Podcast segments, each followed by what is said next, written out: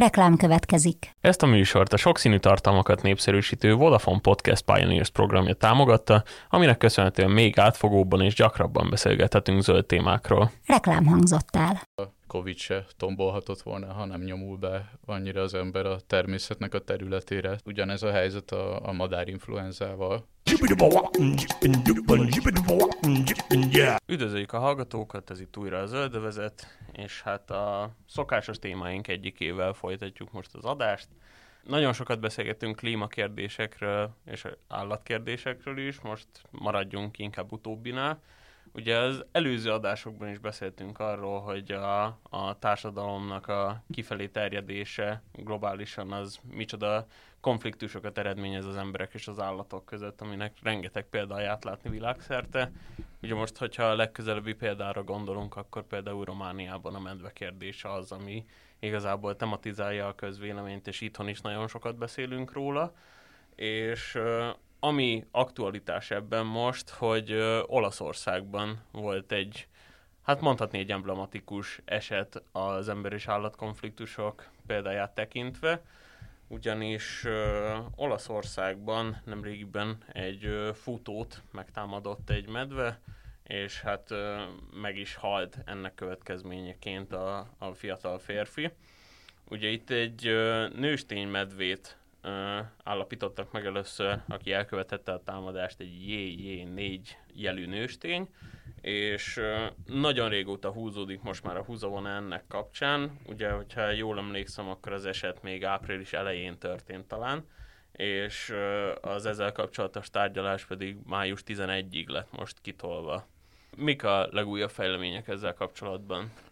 Igen, ez valóban most egy elég hot topic, ahogy az angol mondaná, így természetvédelmi, meg, meg állatügyi kérdésben. Ugye ez az eset, ez, ahogy mondtad, április elején történt, nagyjából úgy két hétre rá befogták ezt a JJ4 nevű nőstényt, és hát nagyban megy a húzavona, mert ugye egyik oldalról ez elvileg egy veszélyes állat, amely potenciálisan képes embereket ölni. Másik oldalról viszont a természetvédő védelmi szervezetek próbálják megóvni valahogy ezt az állatot. Most a, a legfrissebb hír az az, hogy ö, egy olasz szervezet, egy ö, olasz ö, környezet- és természetvédelmi szervezet az azzal állt elő, állatorvosi, két állatorvosnak a, a szakvéleményére hivatkozva, ez a LEAL nevű szervezet egyébként pedig, hogy nagy valószínűséggel nem ez a JJ4 nevű nőstény követte el ezt a támadást. Ezt egyrészt a holtesten talált genetikai nyomokra alapozzák ezt a megállapítást, másrészt a harapás nyomok is inkább azt mutatják, hogy ez egy ilyen szélesebb harapás, ami kifejlett hímekre jellemző. Úgyhogy hát most azt próbálják elérni, ugye, ahogy mondtad, május 11-én lett volna alapból ez a tárgyalás, de ezt végül is most 25-ére tették át, hogy a bíróság az, az gyakorlatilag felmentse ezt a medvét. A, egyébként az áldozat családja az elutasította ezt, a, ezt az ötletet, Hát igen, lesz, lesz itt most egy, egy nyomozás, meg egy tárgyalás, ami, ami után születik egy döntés. Egyébként érdekesség, hogy ahol ezt az állatot tartják, ez a Casteller nevű ilyen, mondjuk azt, hogy medvebörtön, ott egyébként a, egy másik elég híres vagy hírhet medvét is fogva tartanak, ez a M49 jelű, de egyébként papionnak, pillangónak szokták hívni, mert ilyen óriási szökőbajnok, tehát uh-huh. ez ha jól hiszem 2019-ben fogták be először, mert nagyon ólálkodott ott emberi települések környékén, és ugye veszélyes volt, hogy megtámad valakit. És akkor befogták, megszökött, óriási hajsza volt utána, és aztán, aztán elkapták. Ugye egyébként ez a pillangó név ugye mm, Henri Charrier-re utal, akinek ugye regénye is van azonos címmel. Hát igen, szerintem ez, ez egy eléggé nehéz kérdés Ugye, ahogy mondtad, már beszéltünk mi is sokszor ezekről az ember-állat konfliktusokról, és az egyik oldalon tényleg ott van, hogy nyilván az emberi élet az, a számunkra előrébb való, és meg kell védeni, de hogy, hogy, hogy ezek az állatok az egykori élőhelyükön, ahova betolakodott az ember, ott próbálnak elboldogulni, és akkor most bejön az is a képbe, hogy mi alapján tudjuk beazonosítani a mondjuk azt, hogy konkrét elkövetőt vagy gyilkost. Jelenállás szerint ugye felmerültek ilyen kritikák a, a, azzal kapcsolatban, hogy hogy tényleg ez a JJ4 lehet a bűnös. Hát és ugye ennek politikai következménye is van Olaszországban, ugyanis Trentino megyének például a, az elnökét, Mauricio Fugattit például elég erősen támadják. Ugye kétszer is elrendelte a, a medvének a leülését, viszont a bíróság ezt mind a kétszer visszautasította, és ahogy mondtad, még a család is ezzel nem van. Úgyhogy ez egy elég érdekes történet lesz így az elkövetkezendő hónapokban. Valóban, és egyébként erre ráfűzve ha már behoztad a politikát, hogy például szürke farkasok miatt is egyre több európai országban látjuk, ahol elkezd újra helyreállni az állomány, vagy növekedni a populáció, ezzel együtt mondjuk a állattenyésztés számára, állattartók számára egyre nagyobb gondot okoz, hogy a farka, farkasok azok ö, haszonállatokat zsákmányolnak. Ö, például Ausztriában ott, ott regionális választásokon ez is egy ö, témává vált, hogy mit kell kezdeni a farkas helyzettel. Hát igen, ahol már felül tudunk kerekedni így a magunk társadalmának a konfliktusain, ott már tényleg érdemes ilyen témákkal is foglalkozni. Hát jó lenne, hogyha itthon is ez tematizálna a közbeszédet csak egyéb helyett. Az ember-állat konfliktusnak igazából sokszor eléggé egyirányú ez a konfliktus, ugyanis az ember végtelen mennyiségű területet pusztít el, az állatok által élhető terület lenne és hát ennek egyik eklatáns példája szintén, ami most nemrégiben került nyilvánosságra, hogy a Yangtze-i lágyhéjú teknősnek az utolsó nősténye is elpusztult. Jelenlegi tudás szerint három hím maradt a fajból, de hát ez, ez nem lehet biztosra mondani, nyilván a természetben még lehetnek, de ezeket még egyelőre nem tudták bemérni. Ö, azt lehet tudni egyébként, hogy mi vezetett eddig a pontig, Hát ugye ez a Yangtze lágyhéjú teknős, nagyon sok neve van a fajnak, egyébként mi maradjunk most ennél. Ez Dél-Kína, Észak-Vietnám határán élt elég nagy kiterjedési területen, és hát um, nyilván a szokásos, tehát az élőhelyek pusztítása, itt például egy uh, gátépítés volt, ami eléggé megzavarta az, ennek a fajnak az élőhelyét, ez egyébként valószínűleg, de ez egy ilyen vitatott, vitatott kérdés, a legnagyobb édesvízi teknősfaj. Ilyen 100 kilósra is meg tudnak nőni, tehát tényleg elég, elég méretesek. Ennek ellenére amúgy nagyon rejtőzködő életmódot folytatnak, és pont amit te is mondtál, hogy lehet, hogy még vannak egyébként a természetben egyedek, csak nehéz megtalálni őket a nagy méret ellenére. De hát ugye így, hogyha ha három hím maradt, akkor mondhatjuk azt, hogy nagyjából megpecsételődött a, a sorsa ennek a fajnak. Nincsenek, vagy legalábbis én nem tudok olyan törekvésekről, mint ami mondjuk az északi széles szájú orszarvúnál lenne, hogy ugyan már nincsen élő hím, de lefagyasztott uh-huh. hímivar sejtekkel még itt mesterséges megtermékenyítést próbálnak megvalósítani. És hát ami így különösen nagy pusztítást okozott az élőhelyek elvesztése mellett az az, hogy elég nagy igény van a fekete piacon erre az állatra. Egyrészt fogyasztják a húsát, másrészt a csontjait, azt például a hagyományos kínai gyógyászatban használják alapanyagként, és nincs igazán szabályozva, hogy, hogy hogyan kellene megóvni ezeket az állatokat. Ugye ez a hír, ez nem először van, hogy elpusztult az utolsó nőstény, ugye már 2019-ben is volt erre egy példa, aki egyébként épp egy mesterséges megtermékenyítési kísérlet közben vesztette életét. Nem tudom, hogy zajlanak-e jelenleg olyan megmozdulások annak irányába, hogy a természetben esetleg felkutassanak még hasonló állatokat, viszont ez biztos, hogy a, a fekete piac az ilyen szempontból nagyon, nagyon pusztító hatást mér több fajra is, és hogyha már a, a fekete piacról beszélünk, ami elsőre egy kicsit szürreális lehetett így címek alapján, hogy a, a japán maffia, Yakuza az már hát ugye nem csak drog és emberkereskedelemmel foglalkozik, hanem most már bizony egy tengeri uborkákra is lecsaptak. Egy nagyobb szállítmányt sikerült megszerezniük, a, amit egyébként, hát ugye itt is ö, olyan piacokat elégít ki, ami tulajdonképpen hát minimum szürke zónás, de inkább tiltott. Japánban például ö, mire hasznosítják ezt az állatot, és ahogy láttam egyébként nem csak Japán az egyetlen terület, ahol például ezt exportálják, hanem akár Kína is. Igen, Japánban ugye azért viszonylag jelentős tengeri uborka halászat, vagy vadászat van, talán inkább a, a halászat az, amelyik mondjuk, szerencsésebb kifejezés.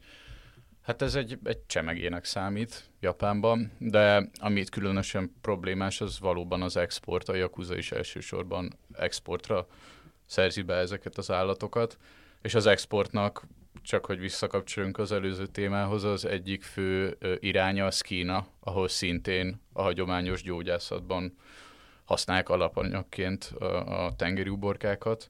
Elég sok faj esetében egyébként kínai gyógyászat jelent egy fő piacot, meg felhasználást, és ez baromi súlyos következményekkel jár természetvédelmi oldalról. Most ez is friss hírünk egyébként a kaliforniai disznódelfinekről, ugye? Ez a világ legkisebb cetfaja, és egyben a legveszélyeztetettebb is. A vakita a másik neve. Ez csak a kaliforniai öbölben fordul elő, és most indult egy felmérés, hogy mennyi maradhatott. A legutóbbi becslés alapján 10 példányról beszélhetünk még, tehát ez is kihalás szélén áll ez a faj.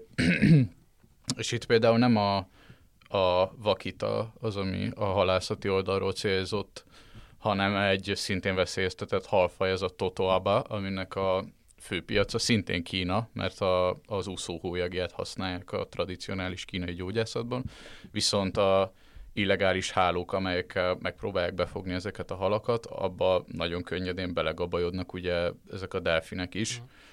és emiatt, de tényleg már fegyveres hajók járőröznek a térségben, és próbálják elkapni a, a, a illegális halászokat.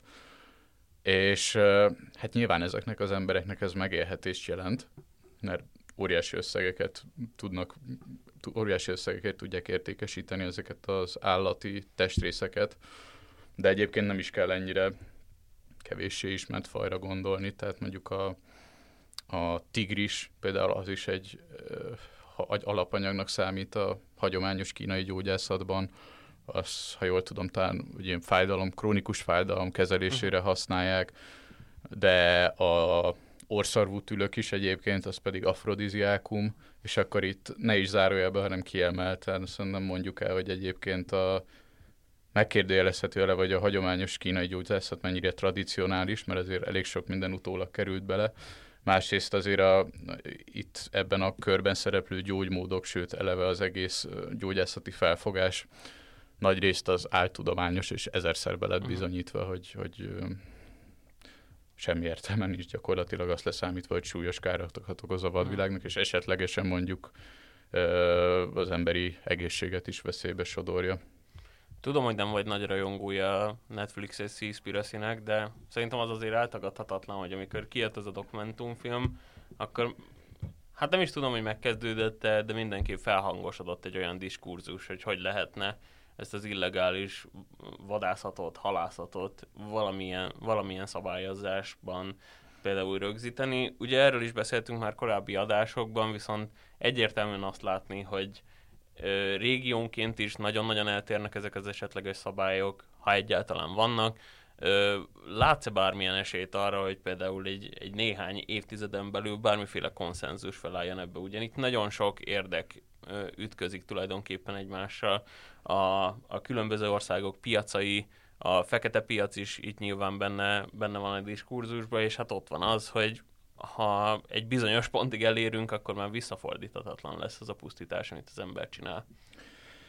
Hát egyrészt nyilván kijelenthetjük, hogy sosem tudni, hogy mit hoz a jövő, de én, én annyira nem vagyok optimista ezzel kapcsolatban. Szerintem ameddig ameddig nem lesz valamilyen nagyon-nagyon súlyos és látványos következménye ennek a visszaható következménye, tehát amit mondjuk már a gazdaság is megérez ilyen típusú hatása ennek a természetpusztításnak, addig én nem nagyon gondolnám, hogy ennek, hogy ennek gátat lehetne szabni. Hát ugye, ha belegondolsz, akkor a bán a vadászatnál is igazából ott ö, született először. pár ország. Még mindig van egy jó pár ország, de el, e, az nem lehet elvitatni, hogy ugye amikor a 80-as években elkezdődtek itt tényleg a nemzetközi ö, jogszabályok keretében történő betiltás, a, vadászatnak annak lett pozitív hozadéka, és egyébként ez is azért történt meg, azért kezdték el betiltani a bálnavadászatot, meg korlátozni, mert a bálnavadász ipar az gyakorlatilag összeomlott, és látni lehetett, hogy ha kipusztítjuk a bálnákat, akkor itt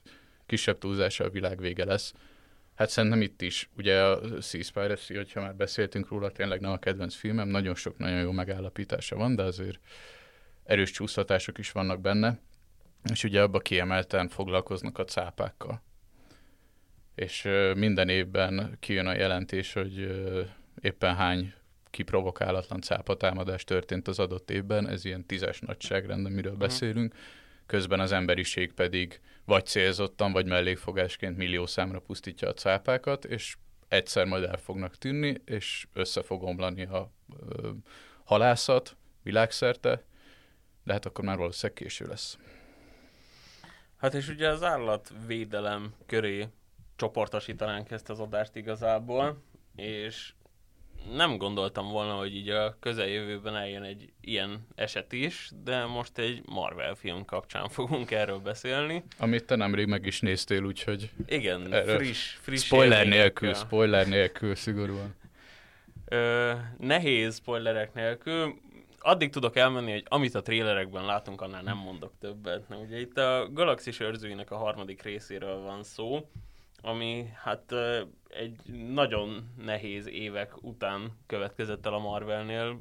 Ugye nem tudom ki mennyire rajongója egyébként a franchise-nak, de így a, a nagy lezáró Endgame után nem nagyon tudott újat húzni így a, a Marvel Studios, viszont ezzel a filmmel sikerült egy olyan, olyan nézőpontot behozni, így a, a tömegfilmek világába, amit nagyon-nagyon ritkán látni. Ugye Uh, amit talán utoljára fel tudnék hozni, az Bong Joon-ho-nak volt a 2017-es Okja című filmje, ami elég erősen foglalkozott az állatvédelemmel, nagyon jó megállapításokat is tett, viszont talán nem volt ennyire nagy tömegeket elérő film, mint ez a mostani. A Galaxis őrzőjének a harmadik része az ugye Mordájnak a múltja köré ö, csoportosul igazából, azt mutatja be részleteiben, aki a, hát a, az új, új uh, főgonosza a filmnek tulajdonképpen, a magyarul nem tudom a nevét, de High Evolutionary angolul, és hát aki tulajdonképpen állat és ember kísérletek sorozatát végzi el annak érdekében, hogy létrehozzon egy tökéletes fajt, klasszikus Marvel gonosz ilyen szempontból, de, de jól megvan alapozva ennek, hogy mit miért csinál, és hát ö, nagyon erősen rávilágít a film arra, hogy milyen kegyetlenségeken is mennek át az állatok annak érdekében, hogy az emberek egy sokkal magasabb életszínvonalon tudjanak élni. Ugye itt, hát azt már évek óta tapasztaljuk, ha bár sokáig, sok helyen például tilalom volt az állatkísérletek ellen, ami most például Angliában megszűnt.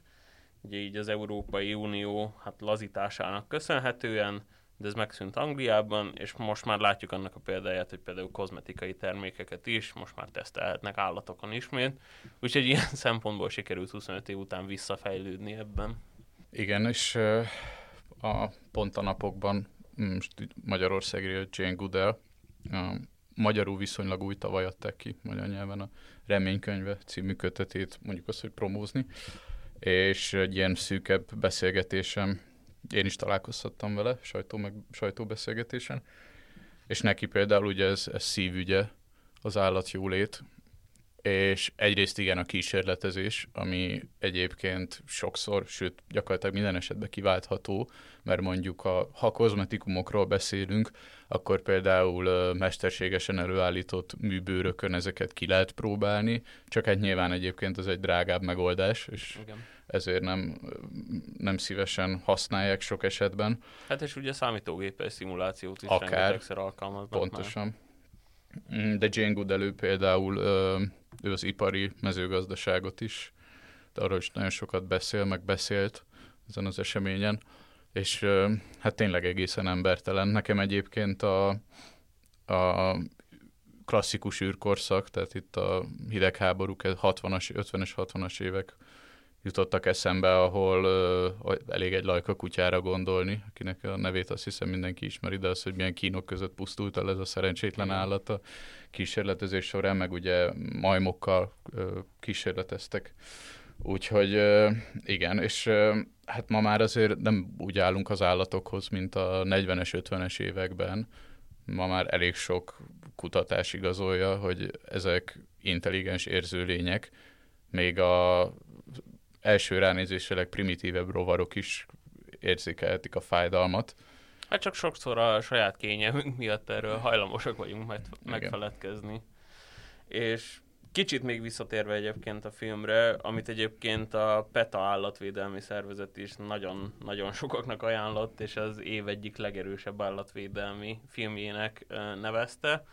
A sajátossága az volt az egésznek, hogy ugye megszokhattuk, hogy a, a tömegfilmekben például már vannak ilyen antropomorfizált állatok, viszont itt a, a főgonosz kapcsán visszanyúlnak odáig, hogy egyrészt nem nevezi nevén az állatokat, hanem csak kód alapján, amik egyébként rá vannak tetoválva az állatokra, amit hát rengeteg videó kering az interneten, amiről lehet látni, hogy ez ennek igenis van alapja.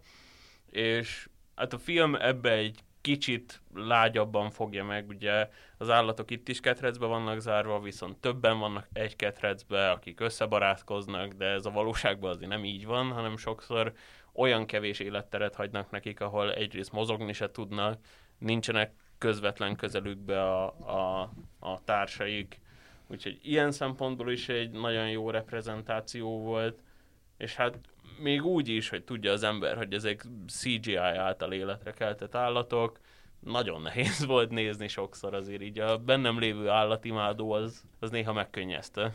Hát igen, tényleg főleg úgy, hogy az évek alatt hány olyan kiszivárgott felvétel videó volt, dokumentum, ahol ahogy gyakorlatilag ugyanezt mutatták be, nem beszélő állatokkal, meg CGI állatokkal, de hogy ezek Igen. tényleg laboratóriumokban hát működnek. működnek. Igen.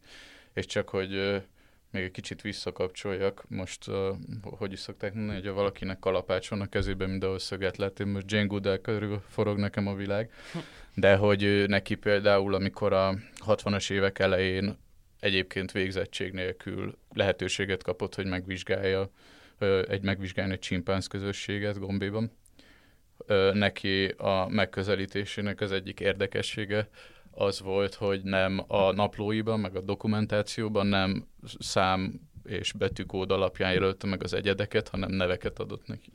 És ezt a kortárs főemlős kutatók ezt nem értették, mert hogy ez milyen dolog, hogy emberi vonásokat ad egy-egy állatnak, és hogy ma meg már ezt tartjuk a természetesnek. Nyilván azért, mit tudom én, a, ha már jéjén négyeztünk az elején, ugye ez a nősténymedve az továbbra is kódnéven fut, de például az általam említett papillon, azaz pillangó, ő például már kapott egy, egy saját nevet. Hát és akkor evezünk egy kicsit távolabb, lényegében láthatatlanabb ö, ellenségről fogunk beszélni, ami az állatok körében pusztít. Szerintem már mindannyian megéltük korábban a H1N1 válságot, még, még emlékszem, talán középiskola elején lehettem, amikor ez, ez elkezdődött, viszont ugye most a H5N1 az, ami nagyon tematizálja ilyen szempontból a tudományos közösségeknek a, a közbeszédét, ugyanis hát Európában elég erős pusztítás végez, és hát nem csak Európában. Az Egyesült Királyságban született most egy becslés annak kapcsán, hogy ez mégis milyen állatmennyiséget érint, és hát ahogy Bihari Dániel kollégánk egy másik cikkben összefoglalja, igazából nem olyan irreális az a forgatókönyv sem, hogy ez, ez hamarosan akár emberekre is átterjedhet, viszont azért ez nagyon komplex körülmények kellenek. Igen, az általad említett uh, Egyesült Királyságban végzett felmérés, ez egyébként a The Guardian végezte el. A hivatalos adatok szerint ilyen 20 ezer vadmadára tippelték, hogy mennyi hullott el a járványban. Ez egyébként 2021 őszén kezdődött. Um, és a The Guardian az, az arra jutott, hogy legalább 50 ezer példány hullott el. Ez a H5N1, ez egyrészt érinti a vadállatokat, vadmadarakat ugye elsősorban, de át tud terjedni baromfi tenyészetekbe is, és akkor ahol megjelenik, ott tömegvágást alkalmaznak, mert félő, hogy mondjuk a hús révén ez át tud terjedni emberre, ez a, a fertőzés. És hát ez az 50 ezer, ez óriási, óriási szám. Nagyon sok a hmm, parti madár, meg vízimadár érintett, de olyannyira, hogy felmerül, hogy egyes fajok azok lokálisan ki fognak pusztulni, mert mondjuk egy-egy szaporodó kolóniára csap le a, a járvány, és akkor nyilván ott mondjuk elveszik egy egész generáció, azért azt megérzi egy, egy, egy ilyen faj. De tényleg a világ más pontjain is, is tombol ez a járvány, Peruban is, ott is ilyen 50 ezer körüli Bihari Dániel kollégánk az által említett cikkben erről részletesebben ír. Régen ugye ez Ázsia volt a gócpontja ennek a H1N1-nek, és ma már nem, nem, nem erről beszélünk. És egyébként vannak is emberi esetek, nem sok, tehát ilyen 20-30 év alatt pár száz uh-huh. esetről beszélünk, de valóban félő. Hát az a kérdés, hogy mondjuk ember-ember között elkezd esetleg valami mutáció miatt ez, ez úgy, úgy rendesen terjedni. Erre egyelőre nincs bizonyíték, de hát erre is régóta figyelmeztetnek egyébként a virológusok, és mondjuk a pandémia kapcsán, a COVID-19 pandémia kapcsán, hát szerintem már megtapasztalhattuk, hogy érdemes azért rájuk hallgatni. Hát igen, érdemes rájuk hallgatni, és érdemes minél előbb tájékozódni ezeknek a kapcsán, mert hát a Covid válságnál is azt tapasztaltuk, hogy a, az információ késésnek hatalmas súlya van például a terjedésben is. Igen, és hogy egy kicsit visszahozok itt is az emberi tényezőt, hogy ugye a Covid se tombolhatott volna, ha nem nyomul be annyira az ember a természetnek a területére, tehát elég biztos, hogy így vagy úgy, de itt de nevérekkel való érintkezéshez köze van ennek a járványhoz, vagy ehhez a járványhoz, és hát ugyanez a helyzet a, a madárinfluenzával, tehát hogyha nagyon benyomulunk ezeknek a vadmadaraknak az életteréhez, azzal egyre növeljük annak a kockázatát. Meg eleve mondjuk, ha elkezd emlősökre is átterjedni. Ugye.